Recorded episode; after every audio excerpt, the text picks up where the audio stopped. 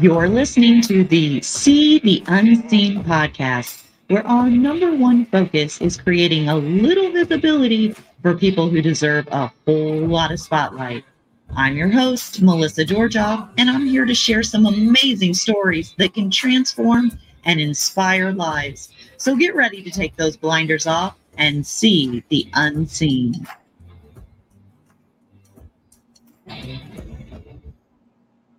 Welcome to the podcast. Have you ever felt like you were hiding something just to fit in? Well, today's guest has hid something, a part of herself, for many, many years, and we're going to talk about that. She is a TEDx speaker. She is a best selling author of the book Single Handedly, and she's going to talk today about learning to unhide and embrace connection. So, welcome to the podcast, Ruth. Thank you so much. I'm excited to be here. I am so excited to have you. Um, first of all, I just want to say that the reason that I even started this podcast was after you and I talked. I felt like, well, we'll just tell the listeners kind of how this happened. Um, I'm scrolling through Facebook and I come across Ruth and I see that she is talking about something that she has hid for, I think it's been like over 20. Did you hide this for 25 years? 25 years, Melissa. Yeah. Oh my gosh. Okay. So you guys are not going to believe what you hear. So I saw this. I'm like, I have got to talk to this woman. I want to meet her. I want to hear, you know, more details about this. And so um, a lady who I was in the speaking class with, she's like, "Oh, I know Ruth. I'll I'll connect you to." And so I was like, "I just want to jump on a call with her to talk to her," and I did. And what she and I talked about was just unbelievable. So I will just um, kind of throw it out here, Ruth. You, you can tell the listeners what did you hide for 25 years? Yep. And it, I didn't always hide it. Like I actually spent the first 13 years of my life not hiding it, not thinking it was a big deal. And then I started a new high school, Melissa. And like many of us, A, starting a new school brings up anxiety, right? Or nervousness or excitement, all of the above. And it also was an opportunity to to connect with people in a different way and to you know yeah start this new school. And i got on that school bus the first day and in addition to it being a new school i was also 13 and 13 that sense of fitting in is almost magnified right? You want to do anything to kind of connect with your peers and to, to fit in and so I got on that yellow school bus that day and was kind of checking people out, seeing if I liked people, if I didn't like people, and seeing if I would be friends with them. And then someone stared at me just a little bit too long and they noticed my hand. They noticed that I was born with a limb difference. And I was born, for those, for your viewers that are just listening to this, I was born missing my left hand, a fully formed hand. And with that staring, I immediately and impulsively just tucked my little hand into the front left pocket of my jeans, kind of just for what was supposed to be, Melissa, that bus ride, never thinking that I would get to school and keep hiding it. But I did. I got off the bus and thought, you know what? I just want to make friends. Like, I want to just, I don't want to have to be different. And that first day turned into that first week that first week turned into that first year. I couldn't stop hiding. I even went back my second year to high school thinking, well, now I won't hide. Like I'll just be, I'll show up as myself. And it's a little bit like lying. The more that you do it, the harder it is to stop. And so, even going off to college, I thought, well, I'm going to be someone new here and I'll stop hiding and I'll just show up as a, my other self. And I didn't know how to stop hiding. And I kept that pattern of wanting to unhide, but hiding for 25 years, starting when I was in at high school, the first day of freshman year of high school. So I just think that is just the craziest thing um, that you. And so I, I want to tell the view, viewers more about how this happened. So I know that you hid it in your pocket in like your jeans for a little while, um, but like I'm sure that you're around people all the time. You had to use your hands to do different things. Like how how did you continue to hide it? I stopped doing some of those things that would require you to use two hands. So I stopped doing sports. I stopped doing theater that I loved. I stopped, I didn't run for student government, which I had done all through middle school. And I also found other creative ways to hide it. So I would, when I was with people, I would wear longer sleeves, you know, and cover it up. I would hide it behind my book bag or under books. Like I figured out ways or jackets put over my hand just to hide that part because I started to tell myself a message that it was awful to look at. Like I really believed that people would be scared of it or that it was um, disgusting to look at. Like I found that part of myself so ugly. And so I built an image in my head, which I think many of us do with those parts of ourselves that we don't like. And we tell ourselves that it's so much worse than it is. And so I found really creative ways to hide it, or I would stop participating in things. So I stopped living my life. I think I remember you saying that you even when you went to like a gala because you you're involved in so many different like charity events and and different things um, and you would wear these gowns and you said you went to the extent of having a seamstress sew in a pocket in a gown right I always bought things that had pockets. Like I never not did not have a pocket when I went to college dances or even high school dances. Everything always had a pocket. What I didn't realize is that as an adult, having now unhidden, which I know gets ahead of the story, but what I didn't realize is that I could actually get things tailored, not to put pockets in, but to actually compensate for the difference in length. Um, so yeah, no, every dress I bought up until I stopped hiding always had pockets, always. Um, and that's not always so easy to find. I mean, bathing suits don't have pockets. So going to the beach was not fun. I, I stopped going to the beach. I stopped going skiing. I stopped doing the things that I loved because I was so committed to hiding.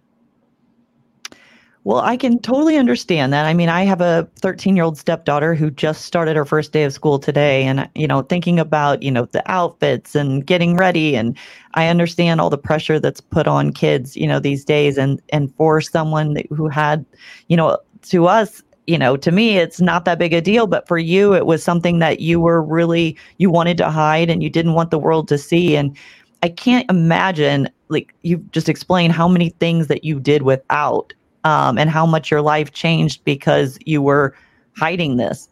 Um, yeah, so let's talk about um, when you decided to unhide your hand. Yeah, it took a long time to unhide. It was, again, a series of I'll do it next time. I'll start this new job not hiding. I'll go to the college not hiding. I'll go back for another year not hiding. I'll start a relationship not hiding. And I couldn't do it. Like I literally would freeze. And I got so comfortable and so certain of having it in my pocket or having it hidden that that felt safer. Um, and let me let me pause you for one second. there was never a time like you're shopping or you're you know eating somewhere and that like there's strangers around and nobody's there like you don't care about these people like you still would not get your hand out because you didn't want anyone to see it. I didn't want anyone to see it, and I was committed to hiding. And I was truly, it became, it became an obsession about hiding it. Um, I will say, in fairness, a little bit that I think it. I also did it to make other people comfortable because I think hmm. sometimes mm. when there's something about ourselves that feels different, it's the questions are hard that you deal with, the stares are hard and it's also makes other people uncomfortable. And i think disability does that a lot with people. It makes them uncomfortable. Uncomfortable they're going to say the wrong thing. Uncomfortable they're going to look too long. Or uncomfortable because maybe they don't they don't find it attractive right? So it's that i think i made other people comfortable by hiding it. I can understand how you might think that. Um, and there there are people, you know, I'm sometimes uncomfortable about you know, asking certain people questions. And I've been working, you know, around people with disabilities for over 30 years. Um, and that's one of the reasons I wanted to do this podcast was to bring visibility to the people with disabilities and the challenges that people face, but then also the really cool things that they're doing too. Um, so, okay, so what was the moment? Was there one moment where like you're like, okay, I've had enough of this. I'm to start showing my hand? I think there were a couple things that started the the journey. Um, I had gone to therapy because I was really exhausted and lonely in terms of building relationships, especially dating relationships. And so went to therapy and started talking about it and had gone to therapy before and kind of was it wasn't quote unquote successful like in terms of unhiding. And then I was in therapy and I was I met someone who seemed safe and he seemed safe in terms of that he was curious, that he was asking really interesting questions, that he wanted to get to know me. He had also kind of seen it um, because I had to do something. He was, I had to do something that required two hands, and it was, it felt safe. And I think that's really the second step, Melissa. The first step in unhiding is acknowledging that you're hiding acknowledging that there's something that's holding you back. And for me, that holding back was it's I'm exhausted, I'm lonely, like this is not right. And the second step is inviting someone in. Inviting someone in that you trust, inviting whether it's a friend, a coworker, sometimes in a workplace it can be a manager or an HR leader. It's finding someone that you can let know that you're hiding. And so I invited this person in and he showed me how to actually look at my hand. It had been buried so deep in my pocket for so long that I had never actually looked at my hand. I had never touched it. I would get frostbite every winter because I didn't know how to take care of it. Like I'd never protected it. And so he taught me how to love that part of myself that I found so unlovable for so long. And little by little, after I started recognizing and, and owning that part of myself, I started to let other people in too. But that second step is so critical because it's about inviting someone in. Like it's actually having agency and choice to bring someone into your life. And then what happened as I started getting getting more comfortable was the third step, which was I started building community. I started finding other people with limb differences like mine and realized that this shared experience, I wasn't so alone, that I wasn't, I didn't invent hiding. I thought I had Melissa for years. I thought I was the only one hiding. And I think that happens a lot with differences and disabilities is we often think we're the only ones. And so I started to find a whole community of people with limb differences and shared experiences. And I started to realize that yeah, again, I wasn't alone and that I could start to talk about it and share it. And as I got comfortable talking about my difference and disability, people started sharing their challenges and disabilities and differences. And I started to then realize, which was the fourth step, I started to share out my journey and talk about it. And that's really the beauty of unhiding. It's those four steps acknowledging that you're hiding, inviting someone in, building your community, and then sharing out your story. And I imagine, Melissa, that your listeners, as they're thinking, when I say inviting someone in, I imagine immediately someone pops into mind that they can think of, oh, I would, I would tell that person. That's what the beauty of this unhiding is. And when you share your story, it helps someone else and it starts almost the loop again so that people say, wait, what am I hiding? I never felt like that. I have felt like that before. I didn't know that it was possible to not feel like that. Right. It, it sounds like it was just so liberating uh, for you to do. And, um, you know, and we'll get to, because we, you and I talked about the fact that I, you know, I had hid something uh, for many years and something that I don't know that I hid it. Um, like it, it's nothing that no one just ever asked me really. And so I just didn't say anything. Um, but for me, that was um, graduating college. Like I had gone to two years of college. Um, I went to about a year of night school, so maybe like three years of college, but I never finished getting my degree. And I was always working around a lot of different um, executives who had been to, you know, Duke University and all of these Ivy League uh, universities. And I just felt, well, I didn't come from money. Um, my mom and dad couldn't afford college. So any t- college that I did go to, I had to pay for it myself. And I started working. It wasn't like I hid that for, you know, 30 years or so. Like, I mean, granted, if someone asked me, I would say, you know, I would tell them. But, you know, if they went said, where did you go to school? I just said, well, Lewis and Clark, and it was a community college. Uh, but I hated it when someone would ask me. Um, and I mean, I could just and I remember one time asking my boss years ago, he was the CEO of the company, and I said, Look, you know, should I go back to college and he, you know, and get my degree, or should I put all my effort into, you know, traveling, working? I was a single mom, I was traveling for my job. And, you know, he said, Look, if this is what you love and you're passionate about helping uh, people who need complex wheelchairs get what they need, then no, don't. I, it's not going to help you. And so I made that decision back years ago. Like I'm not going to do that. I'm going to push forward. I, there's only so much of me. Um, but then, you know, later down the road, I started working with these guys that were like, you know, like I said, Ivy League um, colleges that they went to. And so I started working with a leadership coach, and I spent about a year and a half with this leadership coach. And one day he asked me, he said, um, you know, what is your biggest insecurity? And I said, well, I don't even want to tell you. Like, I didn't even tell the leadership coach. Mm-hmm. And he's like, you know, I said, fine. I'll, you know, I thought, you know what? If any time I'm going to just say it now, like my biggest insecurity is that I didn't finish college. And he says, well, you know, do you think that if you get that degree that you're going to get paid more? I said, no. He said, do you think you need that piece of paper, you know, for what you do? And I said, no. And he said, do you want to go back to college? I said, no. And then he's like, well, what's another story you could tell yourself? And I said, well, I guess I could tell myself that um, you know, I have 30 years of domain expertise in the complex wheelchair industry that they will never have. And he's like, well, then start telling yourself that story. And it was just something, and it was so freeing.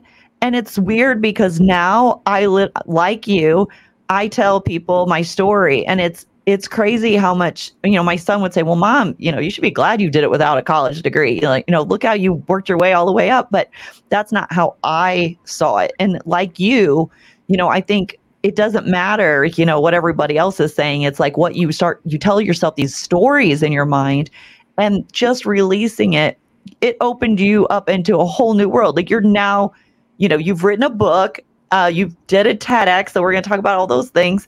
But anyway, I kind of got off subject here. I got, I kind of went off in a different direction, but I want to take take us back to when you did uncover it with this guy that you were dating. He basically loved you enough to love you, love, love all parts of you. He didn't give a crap if your hand was, you know, small or not. Um, you know, I think about that too. Men men don't care about that stuff. Like, you know, we think like I'll sit there and think, I'm having a bad hair day, you know, and Andy's like, I don't even know what your hair looked like that day. Like he could care. I don't know if it's short, straight, whatever. He doesn't even care. If it's black, brown, whatever. But we, you know, it's what we think. So yeah, yeah so talk more about like I know you were di- at dinner or when you met him, when he said it's okay to show it, did you then just like, okay, I'm going to start showing it every day to everyone else? Or, and how did he respond? How did he react to all of it? Yeah, no, I think you're saying a couple things too. Um, I think it's definitely a, there are stories that we tell ourselves for sure that are so much worse than the actual thing. And I am not talking about disability. Like, I think we, many of us do that, right? With pieces of ourselves, whether it's our education, like you're talking about, whether it's our age, whether it's our financial background, whether it's our family background, politics. I mean, people, tell ourselves stories that if someone found out, our biggest fear is rejection or judgment, that they it would limit our connection to them if they found out.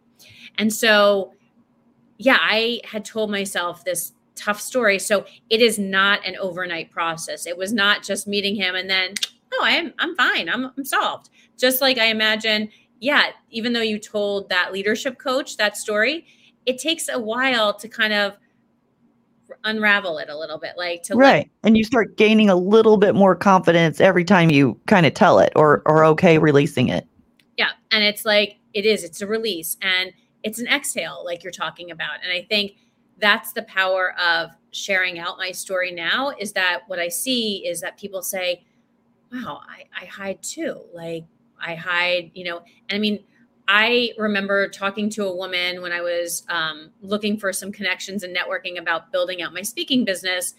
And we got on the phone, Melissa, and she said, You know, I, I don't know, Ruth, you put a poll up on LinkedIn um, about hiding. And because I was trying to challenge a study from 2013 that said that 61% of people hide a part of themselves in the workplace. And she said, Yeah, you put that poll on LinkedIn. And I answered no. And I said, Great. Okay. She said, Yeah, well, now talking to you and you're defining what hiding is and what covering is. She said, I do hide. And I said, Okay. What? She said, I hide two things. And I've heard multiple stories like this. So this is not really only a case example. She said, I was hired during COVID and I only have met my counterparts on their screens and they have no idea that I'm a mobile from the legs down. And I said, Wow, what are you going to do when you go back to work?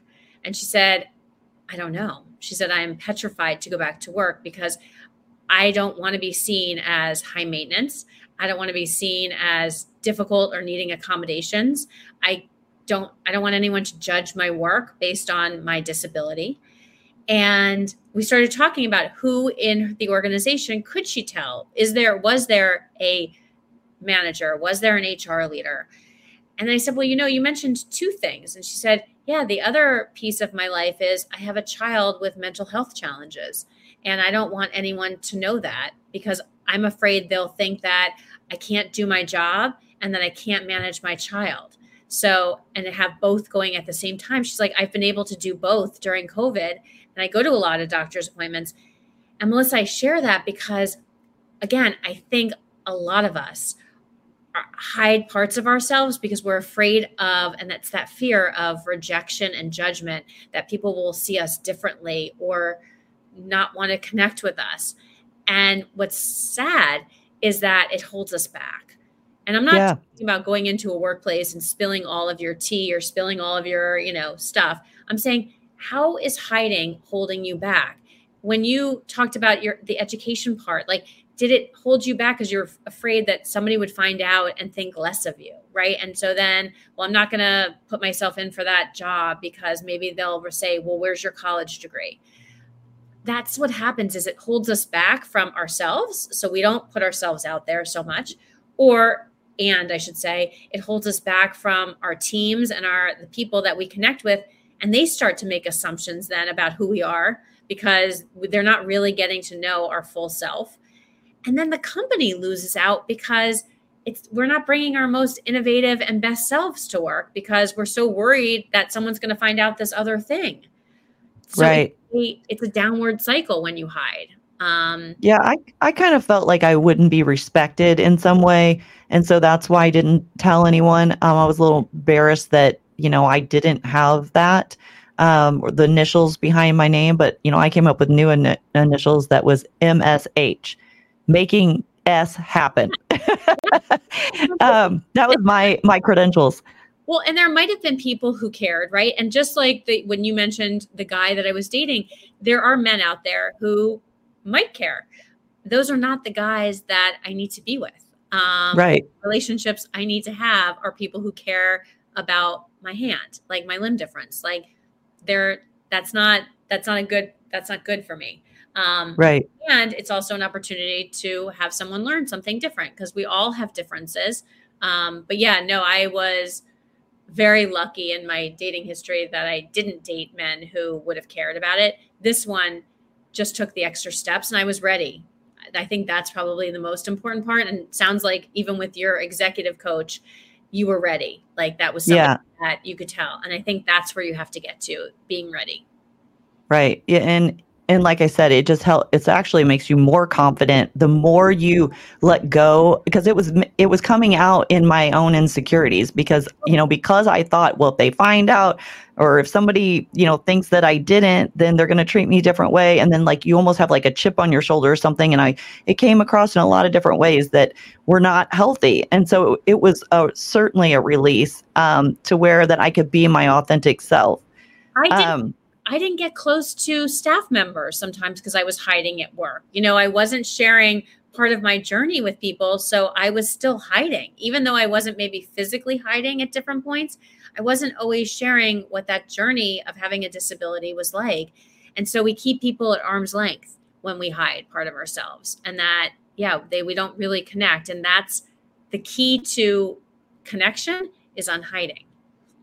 You know, you you mentioned something about, you know, having being in the workplace and hiding and not wanting to tell certain things about yourself and um, it two things came to mind. I remember meeting this woman who worked at Walmart, and she was uh, in a wheelchair. And you know, I'm in. I was in the complex wheelchair industry at the time, and I said, you know, you really should get try and think about getting a wheelchair that will stand up, so you'll be at eye level. And because she was like leaning over, and it was really hard on her back, and she's like, oh, I've had all these back surgeries and everything. And I said, well, you know, you should talk to them. I mean, the chair's old, you know, you, you probably qualify for a new wheelchair.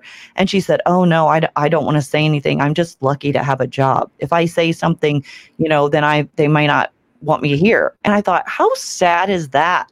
Um, that was one thing. And then um, a guy that I used to work for or work with, um, in our finance department his he has a child with a disability and they've you know it's cost millions of dollars um, just in different surgeries. He has CHARGE syndrome and this guy is a workaholic. I mean he is the best guy smartest guy i've ever met in the in finance um, and he the when he when his son was going to have surgeries or whatever he would take his laptop. He'd be sitting in the hospital on his laptop working. But he was also concerned that you know hey you know they pay a lot for my benefits and i don't ever want to like you know do anything to you know upset the apple cart. And i'm thinking dude, you work all the time. Like you are the most dedicated person in this company. And, you know, I'd call him at midnight. Hey, I need these codes and reimbursement to send to CMS. And he would be analyzing stuff at midnight. I mean, I'm not joking. And so, you know, it's sad that people think about that or they have to hide these things, um, especially things that you know you absolutely should never have to hide. Uh, you know if you have your child with the disability and you're you have things that are going on in your home and like how can you make it easier um, you know for these people? So well and i think it's i often talk about accessibility and accommodations and really accommodations around how can we level set accommodations? Like because i think what we've gotten into is this thing that only people with disabilities need accommodations and that then it sets us it sets up people with disabilities to be high maintenance or difficult or i'm going to have to spend money as a leader or manager on this accommodation. Wouldn't it be better if we started to ask people how do we support you at work? Like what do you need to to bring your best self to work? But how do you what kind of supports do you need? And recognizing that i think melissa one of the the sweet spots of disability is that, and why I think your podcast is so important, is that disability will affect all of us at some point. Each one of us, whether you're born with a disability, whether you acquire one at some point of your life, or you're taking care of somebody with a disability, you will mm-hmm. encounter disability and you don't always know when it's going to happen. And it's also the largest minority group and it's actually intersectionality at its best. I mean, it's literally you can be any race, any gender, any age, any sexual orientation and have a disability. So, how come we still have the stigma and the stereotypes around disability and that disability is seen as a bad thing or a difficult thing or a negative thing? So, how do we re own the word and re own the concept? Because if it's truly going to happen to all of us, then why aren't we making workplaces where you can everyone in the initial interview is asked what supports do you need to do your job period right like so that you're no. not in this trouble for asking I think that people with disabilities, and I'm going to say this, I just feel like they're the most discriminated group um, that we have in the country. And, and I think it's terrible because, you know, we're sitting there talking about, you know, gender and all these different transgender people, all this all these different topics but but the people that sometimes are the most vulnerable population in the country they have to fight for every single thing that they get. You know whether it's a job or whether it's the right equipment that they need or the uh, you know a ventilator. I work for a ventilator company you know the right to breathe. Um, you know it's ridiculous the amount of you know fight you know fight that they have to go through in order to medically justify that you know the things that they need. Um and and that's really you know that's i've advocated for people with disabilities forever um, but i just think it's ridiculous that the fact that we live in the united states of america and that you know people would have to fight for to get a wheelchair or fight to get you know a ventilator paid for it to me is just crazy. An accommodation right. I think i mean i might challenge it only to say there's enough room at the table for all the lenses of diversity to have conversation. The last right. Piece of this puzzle and the last frontier is absolutely disability like we have it's a place that we need to be talking about a lot more. It's part of my passion project of how do we expand the diversity conversation because I truly believe there's enough room at the table to there's enough pie to feed us all. And so how do we make sure and with disability being the largest minority group and honestly for businesses it's the largest potentially largest revenue because of the um, because of people buy, purchasing power of disability community. I also think um, to your point it's because when we start to silo it right and say well we're we should be getting this and they shouldn't like then we start to fight over something that doesn't need to be fought over right? Like that's how we then we start to get angry with other groups. There is enough room. And because disability does have intersectionality at its core. I am a woman, I have a disability. Like, those are two things. Like, that, I don't need to fight with women for that space. Like, there, that, that's what I think about the idea of intersectionality. That's how it plays into this conversation is there's enough room at the table for us to be really expanding our resources. And you're right. In the US, I mean, I was just on the phone this morning with someone in the UK who said, oh yeah here if we need an accommodation we basically will get it done within four to six weeks. There is no like backlog. And i said i know but we have a great healthcare system in this country so maybe that's the trade-off but i don't it should not be that hard to um, get necessity ne- necessary things um, for us. Yeah and to fight and to have to i mean i think it was talking to you and i know several other people who are in the disability space just the fight of having to prove why you need something is so um gosh what's the right word? It's it's so dehumanizing and demoralizing that people often then like your example give up. They're like well i'm not going to be the troublemaker. I, I don't have the energy. I'm just lucky to have this. Right.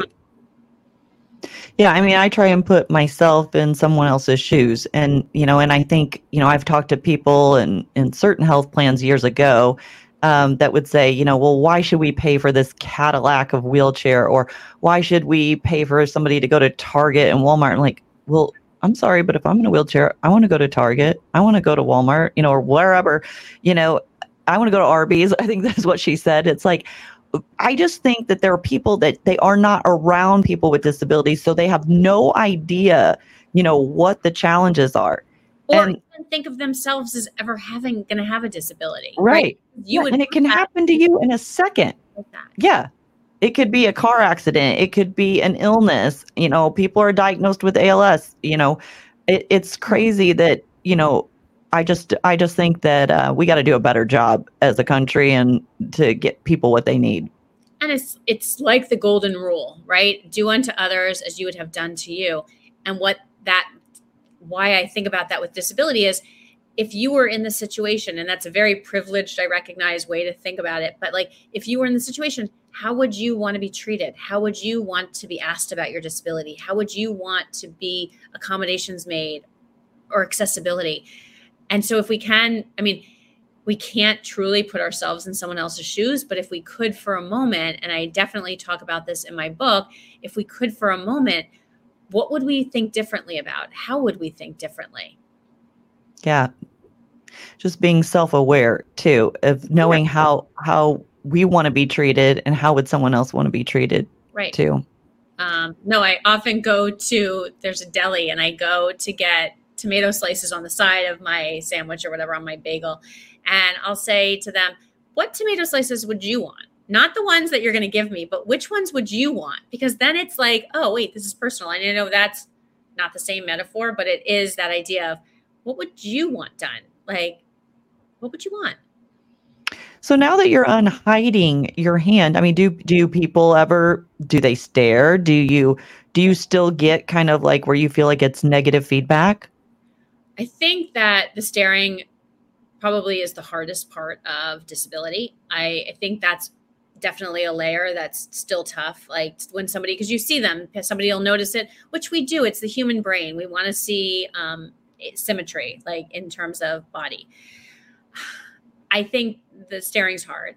I think sometimes I was um, away and, and I was in a parking lot and someone just a couple years ago and someone yelled across the parking lot, "Did you cut that off yourself?"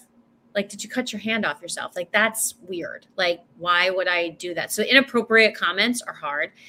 And then I think, well, sure, that's just it's weird, not um, appropriate. Yeah. And people stare and say, like, yeah, and say things. Um, I think the other piece with disability that is hard is the blurring of boundaries. Sometimes people will reach out and grab my hand and ask to pray for it.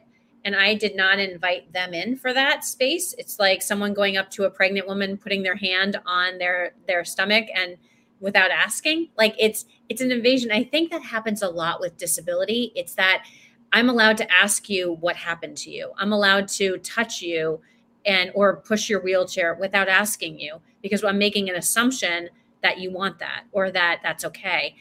And I think there are a lot of blurred boundaries in disability. So I would say that's still hard. I mean, I take the prayers. I'll say, "Oh, you could pray for me, but it's not going to grow." But could, I have some other requests. If you're if I'm putting in requests, here's the requests I want. And do you have a little fun with it? Do you do you kind of joke with your friends and and with other people? I'm learning. It it took it's still it's undoing some of those tapes because and I remember um, that guy that taught me how to unhide. I remember him saying, "Can we joke about it? Can I say something?" And I'm like, I was not ready in the beginning. I mean, now yes, I have more fun with it, but it it, it you know, disability is also something that I can I am starting to have fun with. I don't know that we want to encourage other people to make fun of disability, right? Like it's it's a right thing. Um, but yes, I'm starting to.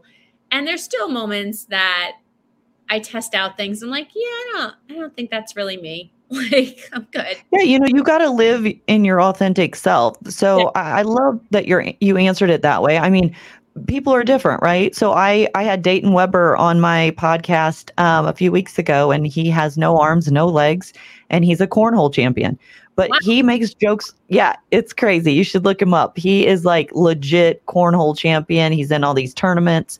Um, he's got sponsors. He's going viral on TikTok. But um, he makes fun of himself. Like, I mean, he has these jokes and and you know, but what what's fine for one person doesn't work for another person. Absolutely. So yeah, and I think that it's good that, you know, you're living your authentic self and you want to be respected and you've done a lot enough to be respected. Um and you know, I you know, maybe you don't even who knows, maybe people are looking, maybe you think they're looking, you know, maybe they're curious. Um you know, I don't know I think the other piece is, you know, it's funny. Um, kids will ask, right? Like kids are have no filters. Like that's the beauty of children is they have no filter, so they'll ask. And immediately, what happens, Melissa, is a parent or a guardian or someone watching them will come over and say, I'm so sorry they asked you. You're not supposed to ask questions like that. Don't say that. And so we message two things to kids about disability. We message first, don't be curious. Like curiosity is a bad thing, which is a natural childhood thing. Because usually when a kid asks, and I tell them, oh, this is how I was born, there's always something, there's something different about all of us, they're off. They don't care. They're like, oh, okay, you answered my question. I'm done. And the second thing that we signal is about disability specifically, which is we message disability is something you don't talk about. And that's a challenge because as we were all kids and we probably received that message. And so as we grow up, that's the language we have about disability that it's not a good thing, that it's difficult, that we're not supposed to make fun of it, we're not supposed to talk about it. And so yeah, everybody's on their own journey with in the disability space for sure. I only represent one voice, mine. Like I like to talk about my disability now. It took me a long time to get there. And I like to talk about it. There are other people who don't want to talk about it and like and so i frame it with people when they say, well, how do I ask somebody about their disability? I say, ask yourself, why do you need to know? That's the first thing. And then, are you asking out of a place of kindness and support? Are you asking because you want to be helpful? And are you asking to be kind? If the answer is no, just because you want to know, you don't get the right. Sorry, that's not reality. Um, and be okay if people don't want to answer it. That's their boundary. Um, because people are on different parts of this, and it's not. I guess the other piece, Melissa, is it's not all of a person's identity. It's just a piece of it.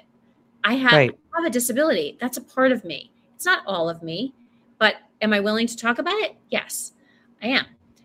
That's me though. But so yeah, everybody's on a different path with this piece, with this journey. And that's true for all differences. So you did a TEDx talk. Mm. So talk about that a little bit. It is an amazing opportunity. Have you ever done a TEDx or want to do a TEDx, Melissa? I have not yet. I I am part of a Speaker Sisters group and I have developed a keynote and I thought someday I might do that, but I have not. It looks a little intimidating being there up on the stage by yourself and I don't know. I spoke in front of a thousand people, but there's something also about having a crowd to kind of work off of, and then also just having a camera like shooting right at you with uh, nobody on the other side, really. And, and there's not, not very many people in there, right, when you're giving the talk. It depends on where you do it for sure and sometimes it's more than one camera. It's like it's different angles getting you. Um, i think the the hardest part and the challenge that you have to be ready for with a tedx and a ted is the amount of time you get so it's 18 minutes or less and the best ones are 12 to 13 minutes like and even less. And so to get an idea worth spreading in less than 12 minutes or 13 minutes is really hard because there's so much you want to say. And there's so keynotes are wonderful and beautiful because they can be expanded they can be contracted like you kind of you know you get some play and wiggle room. Tedx they cut you off like you have a timer that is there and so it's getting your message so down so ready and so solid um, i loved it though and i met incredible people who also wanted to do TEDx's. And it was, it's, I thought everybody in the world wanted to do it. And when I left, I did mine outside of Atlanta, Georgia. And when I left there, and I came home and was all excited, people like, oh, I would never do that. I've never wanted to do that. I'm like, what? Like, yeah, it was an incredible experience um, just to be able to then have it go virtual and viral in so many ways, right? So that people would see it and hear your message beyond – a stage. It was behind a corporate, beyond a corporate stage. Yeah, I love that. And you know, I I know you know a lot of people even with podcasts and such they say you know oh you should shorten your podcast be you know eight to ten minutes. That's that's the attention span of people you know with all these tiktoks and social media. They want this instant gratification and then move on to something else. But i think what i love about you know having a longer um, opportunity to talk to people is that you get down to a deeper conversation. Like there are things that come out of having deeper longer conversations than what you might not get in that you know 15 minute or whatever 20 minute ted talk um, you know that you you're not going to get in that. Um so that's kind of why you know i think it's good to have kind of both.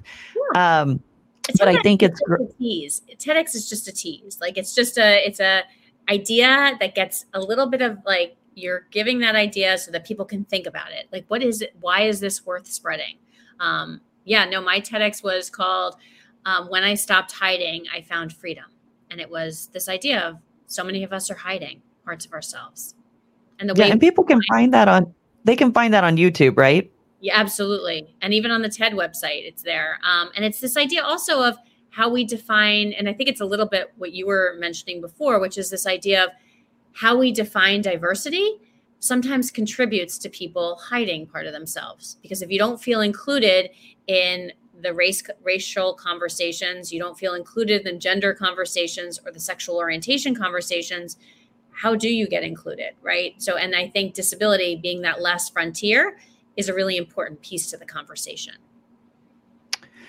So you did this TED talk and then you've kind of taken it a step further. You went to write this best-selling book called Singlehandedly.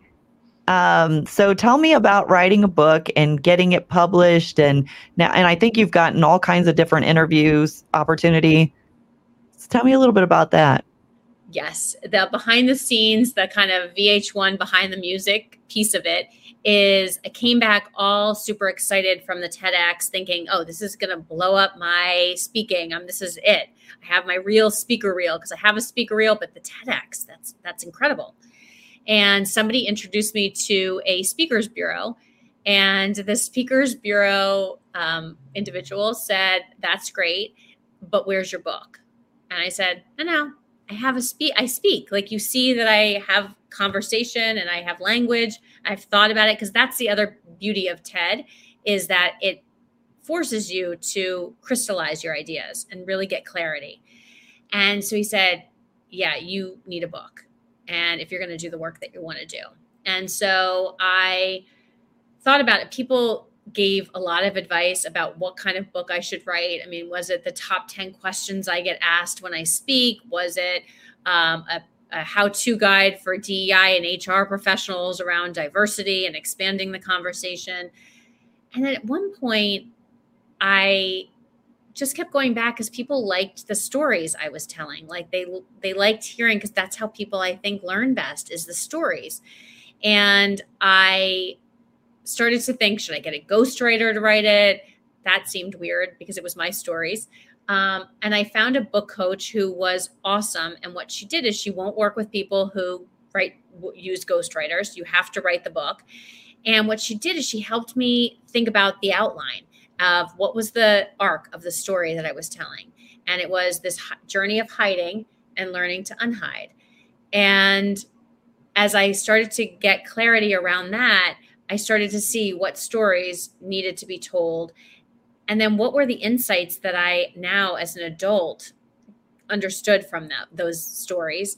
And then what were the reflection questions that, Melissa, you and potentially your audience would start to ask themselves about it, right? Like, what were what were some of those key questions that you'd never really thought of about disability, about diversity, about just the things in your own life that you were hiding. And that it was about a six month journey of writing and writing every day and creating a content map of what was I writing about. And then I got, I found a publisher, a hybrid publisher, because I didn't want to self publish. And I didn't, it was going to take two years, a year and a half to two years to get a publisher. Um, and I wanted my book out now because I think the conversation is now. And so I went with a hybrid publisher who helped me with the cover design and the layout and getting it out there. And it was one of the best decisions, if not the best decision I made around my book. Yeah, so now it's like everywhere. I know that like the now if you're you have you been on the Today show yet?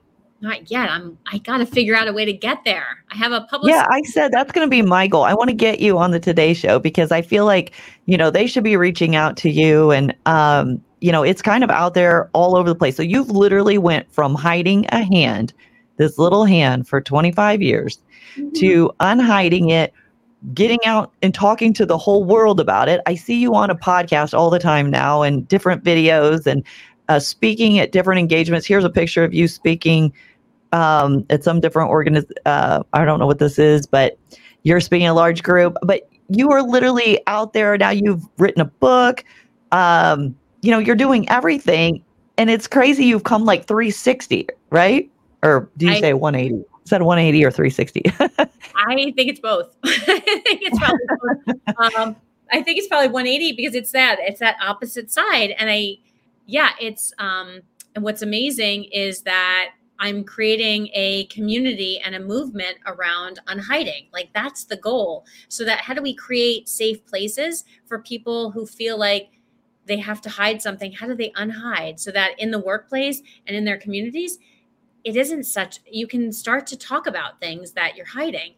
Um, and I can't believe I'm even thinking about a second book like that. Well, I've got an idea for your second book. Okay. I just came up with this. I think that you should write a book of all the things that people tell you that they unhide, like they're unhiding. So all the secrets they've got it. I'll bet you that you hear so many juicy stuff, you know, of people saying, you know what, this is what I, they feel more comfortable just saying, you know what, I'm just going to tell you what I hide.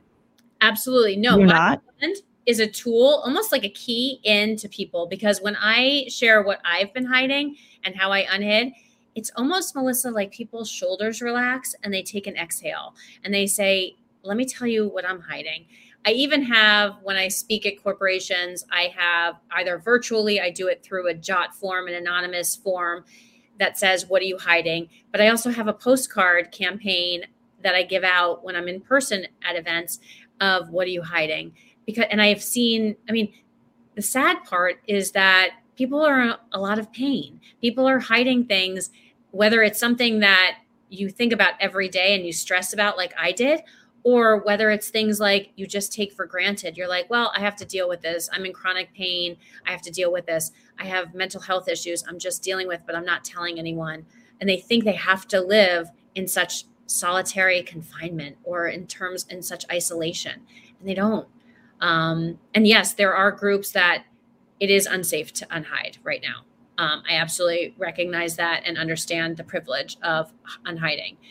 And it, I'm not talking about like what you're suggesting with me. I'm not talking about you have to go on a road show and do every podcast or go to every corporation and go on the Today Show, which your lips to God's ears. I swear, I absolutely want to be on the Today Show the third hour. I see it um, because it is. It's something that we're all dealing with, but you can do it in small pockets. Like you can just mm-hmm. start to get those people who are around you. You build your community, build your group um, so, yeah, I think it is. It's a global. I'm trying to build a global movement around unhiding, and that second book is absolutely filled with stories of unhiding. Um, and so I'm marinating on it now. I that's how my term that I've been using a lot lately, Melissa, is marinating. Everything I'm marinating. marinating. So one woman show, and I want to write a, a second book, and I want to turn Singlehandedly into a feature film. Um, and so that's it too. Is like so who would play you? Who would who would play you on a in a film?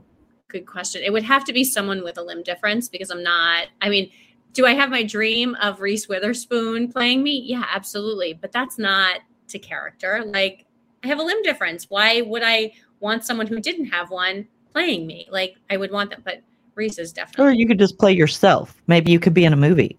I could be in a movie. I have so many things I want to do, Melissa. Like it's that space of, but I do have priorities. I think the second book is absolutely a priority. And yeah, turning this into a place where people feel like it's safe to unhide. How do we create that in the workplace? How do we create that in our communities?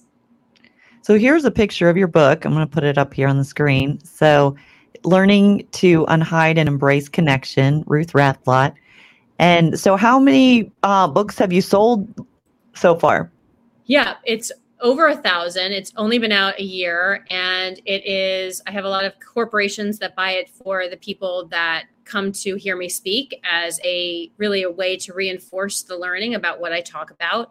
Um, but I've had globally. It's it's an international bestseller, so it's sold globally. I have it in all formats. It's on in print edition because I actually love books. I like the feel and feel of books. It's on Kindle to make it easy to access. And it's also, I did the audiobook of it.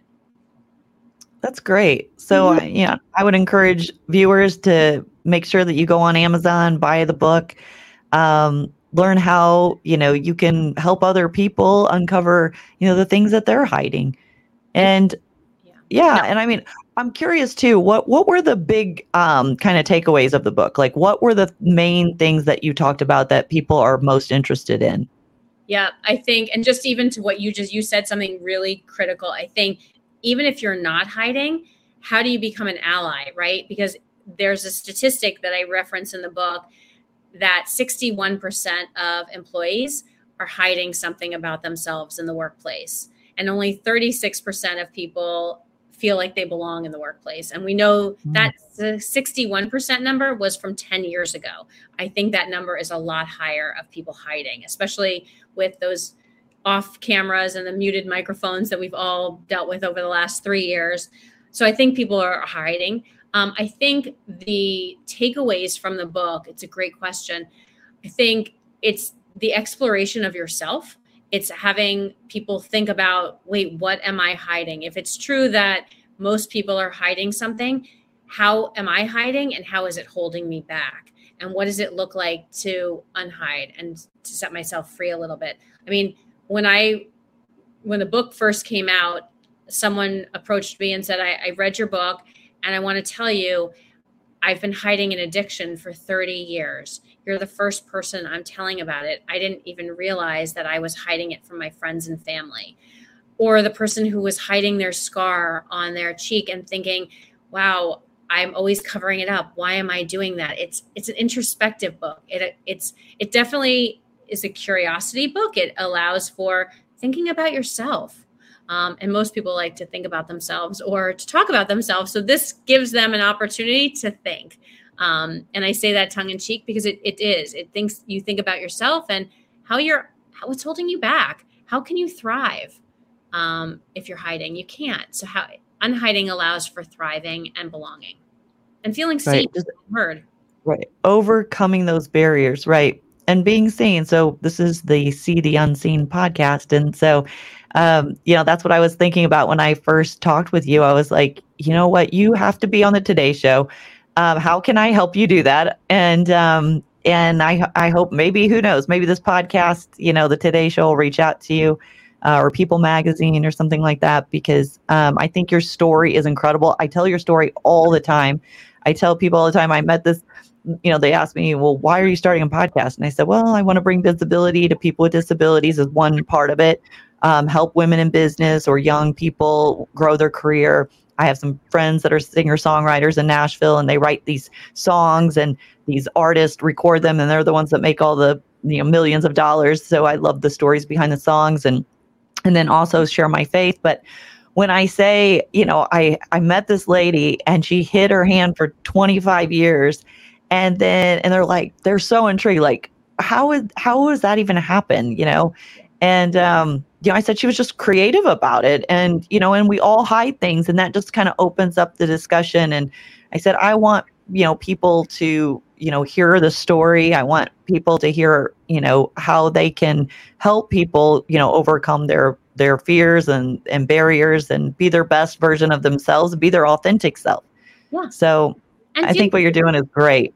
No, and I love the title of your podcast because it's that's what we all truly want. We want to be seen. We want to be accepted. And so how do we how do we create opportunities for that to happen because sometimes we have told ourselves stories that about our difference or about the thing that we're hiding that is so much worse than the thing itself. And so how do we allow for unhiding? How do we get to that space? Yeah. No, I think what you're doing Melissa is amazing. Um, and I I remember our that early conversation and Karen introducing us and yeah, just the connection and and you even asking being able to ask questions I think is the other piece, right? Because I think we often walk around so f- afraid of asking a question because we're going to get in trouble or we're going to get sent to HR. Well, can we create space for actually asking questions so that people don't feel like they're going to get in trouble? Um, that's another piece of this work and doing it in a safe way so that it's out of support and kindness. I love that. Ruth, to wrap up, what do you want to be known for? Unhiding and connection. It's about, I guess, you know what, Melissa, that's a really good question because I've been asked that before and I always said unhiding. And as I'm doing more and more work around unhiding, unhiding is not the end goal. The end goal is connection. And it's how do we build greater connections with people? Because if we learned anything over COVID, that connection is so important. It's actually one of the highest um, health issues that we have. When you lack social connection, it's so unhealthy for us. And so, connection is probably one I wouldn't be known for. But right now, it's that middle step of unhiding. And I had people say, Oh, well, nobody's going to understand unhiding. And I said, Did everyone understand what Sheryl Sandberg meant when she said lean in? No. So, good point. I'm creating this space around unhiding. Um, and it's about vulnerability and connection it, you just never know where it's going to go right i mean but just this i love the idea that you you know you're now showing your hand you're unhiding you're living your best life you're being your authentic self and that's a really great place to be I kind of feel like I'm doing that through my podcast too. It's just being able to, you know, shed the light on people who deserve the entire spotlight. And even sharing part of yourself, like you opened up here with me and share, with your listeners about something that you've hidden, right? Like that's that's how we build authenticity. It's by the idea of sharing something because then someone else can say, "Oh, Melissa, me too. I've had that experience." Um, I mean, I was talking to a young, a 27 year old girl, woman, woman, um, and she talked about her anxiety, and she went to a retreat and shared about that anxiety at a retreat, and someone came up to her and said, "I have felt like that too." And so it's just this, it becomes a, a loop and a flywheel that when we start to share out our stories, it helps someone else. Yeah. And we're not alone, right? We're not alone. Right. Yeah. And that's what God calls us to do is to make connections and build relationships with people and and help others come to know to know God. And so that's part of my podcast too and to share my faith and um so I think that's you know that's that's an awesome way. I mean you're you're moving forward. You're making all these different connections as well and i wish you the best of luck doing that. Um, do you want to let our viewers know where they can find all your information? Yes i have a website ruthrathblott.com I also spend a lot of time on LinkedIn. So I have a lot of conversation about expanding diversity, about disability, about hiding and unhiding on LinkedIn. So it's my first name and last name, Ruth Rathblott. And then I spend time on Instagram. And so that people get a little bit more of me and seeing how I love theater, how I love travel adventures. I mean, there's that's the part I think about unhiding that is gorgeous is that you can actually sh- get to know somebody in such deeper ways and interesting ways. So that's what unhiding, you know, I can't ever imagine going back to that other life Melissa, of hiding um, because I see now the joy and the freedom that I get with this life. Well, I love it. I love that you're telling your story, and I want I thank you so much for being on my podcast. I wanted you to be my first person on my podcast, but we couldn't make that happen. But we did get around to it. Now you're you're you know getting so famous, so. Um, but I do appreciate you so much for sharing your story in the hopes of helping someone else. And I think it's beautiful that you started this podcast because it is, it's helping people in ways that I think, um, I imagine at different points, you won't even know, right? Because that's the, the silence of sometimes podcasts is you reach people that you'll never hear from. And then there's those emails that I'm sure you get or those letters and someone says, thank you. And that's right. It's those little bitty things that keep you going. You know, like for me, I just keep praying about, you know, why am I doing this? Some days I'm like, you know, I have a full time job too. And I'm like, why am I doing this? And then it's the email or the little message that someone sends and says, you know, just by listening to your message, like you made my day or keep going or whatever. So yeah, it means the world. Yeah, no, people feel seen um, by someone else's story sometimes. So thank you for doing what you're doing. Thank you. And to the viewers out there, too, I just want to thank you for listening. And if you like what you're hearing, please make sure that you subscribe to my YouTube channel, See the Unseen Podcast. Thank you so much, Ruth. Thanks for joining us today. And you have a great day. You too. Thanks, Melissa.